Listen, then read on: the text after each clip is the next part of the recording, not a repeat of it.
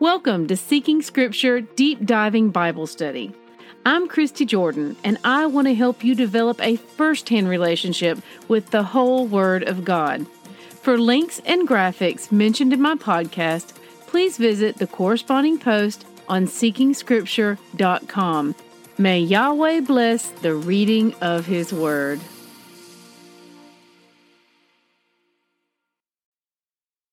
Good morning, siblings. Today's readings are Zechariah 8 through 14. Rabbit Trails. Chapter 8 is the most marked up chapter in the book of Zechariah for me, so fair warning. Zechariah 8, verse 3 reads Thus says the Lord, I have returned to Zion and will dwell in the midst of Jerusalem, and Jerusalem shall be called the faithful city and the mountain of the Lord of hosts the holy mountain.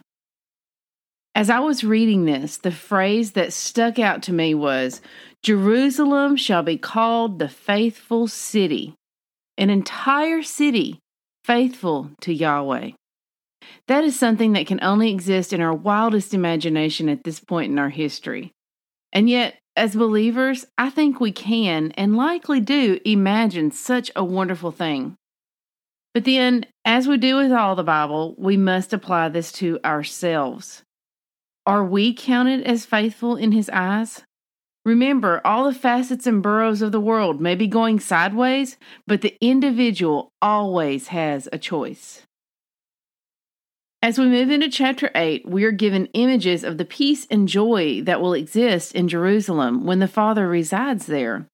This particular passage warmed my heart, and I couldn't help but smile at the visual, realizing that the Father and I have similar ideals of what joyful streets would look like.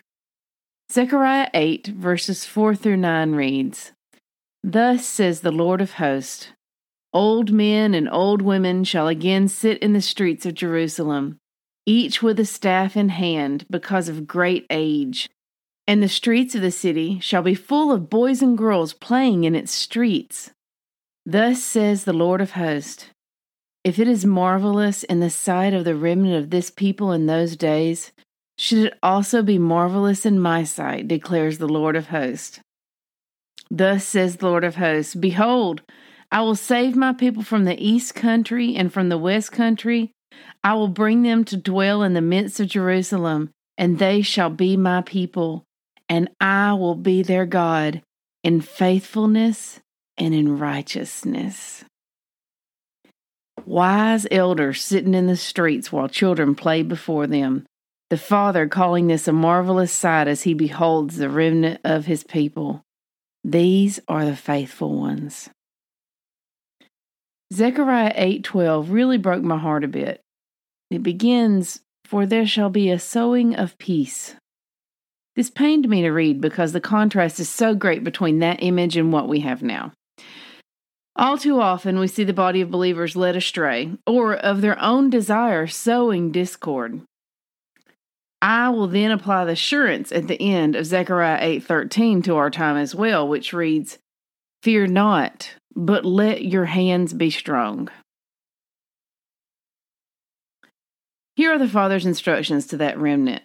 As these are not new instructions, we can take them as a reminder and directive that absolutely applies to us today. In Zechariah 8, verses 16 through 18, we read, These are the things that you shall do. Speak the truth to one another. Render in your gates judgments that are true, and make for peace. Do not devise evil in your hearts against one another, and love no false oath. For all these things I hate, declares the Lord. Do you ever think about what it means to speak truth to one another? Like a polished gemstone, there are many facets to that, and we have a responsibility to examine each one of them. Sharing false statements and slandering those we disagree with are very much one of the ways in which we sow discord and anger the Father. Please forgive me for these being fresh on my mind as I've just clicked over from Facebook, where I see the post of many believers in my feed. As children of the Most High, we are very much at that point where the Father is counting to a proverbial three before coming into the room and catching all of us red handed, doing exactly what we are not supposed to be doing. We see the phrase Lord of hosts a lot. What does that mean exactly? First of all, if the Lord is in all caps, that means God's personal name originally appeared here and was removed from the text and replaced with that all caps Lord. I have a link here for an article I wrote that goes much more in depth on that. The of hosts part is sometimes translated to Lord of armies or Lord Almighty in some Bibles. When using the term host or armies, it helps to think in terms of legions of angels who are at the Father's command. This is a term used to remind the reader of his majesty and power, and to give us a glimpse of the level of resources available to him at the mere sound of his voice.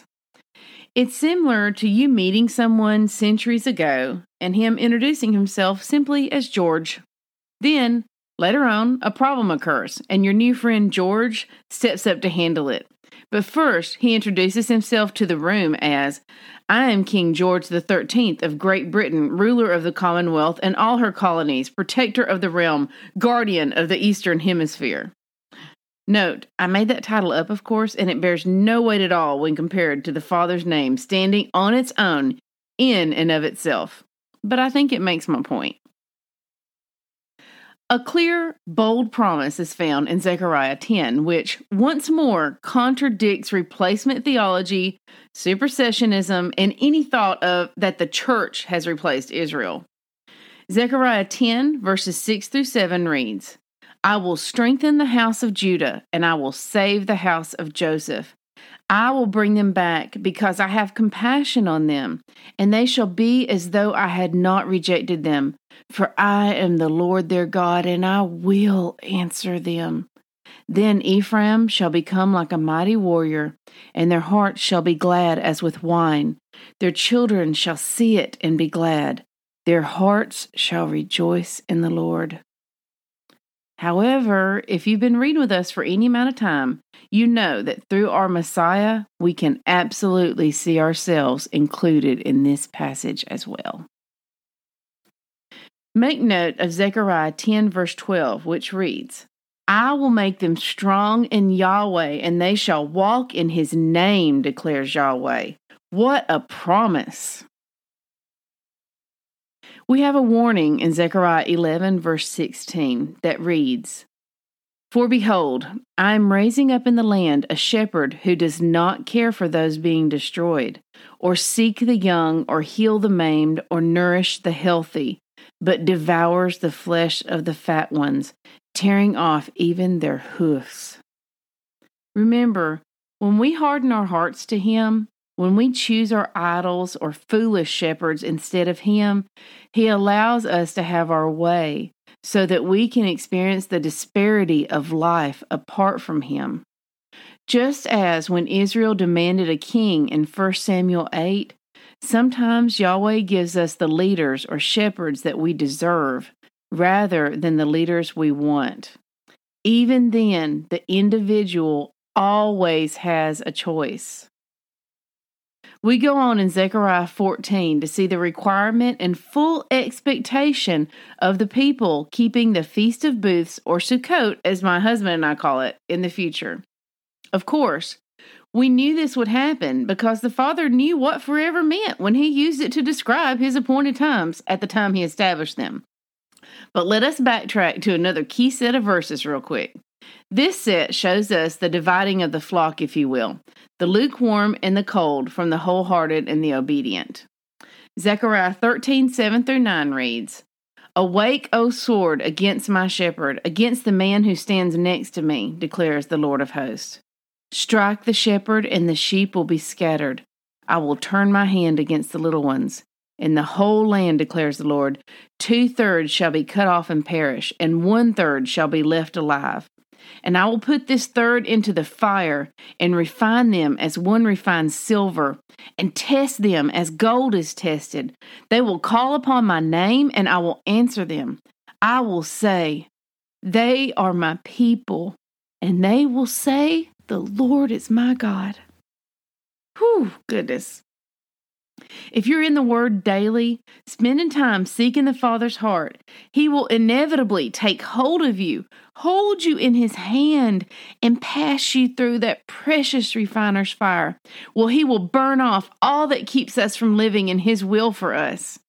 And as I've said before, remember when you're passing through that refiner's fire, you're also being held in that refiner's hand. No matter how hot the flames, there is no better place to be. We have completed several books lately. Rock Hazak.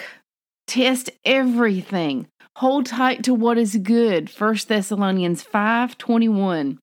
We are saved by grace alone. Obedience is not the root of our salvation, but it is the fruit. May Yahweh bless the reading of His Word. I love y'all. Bye bye.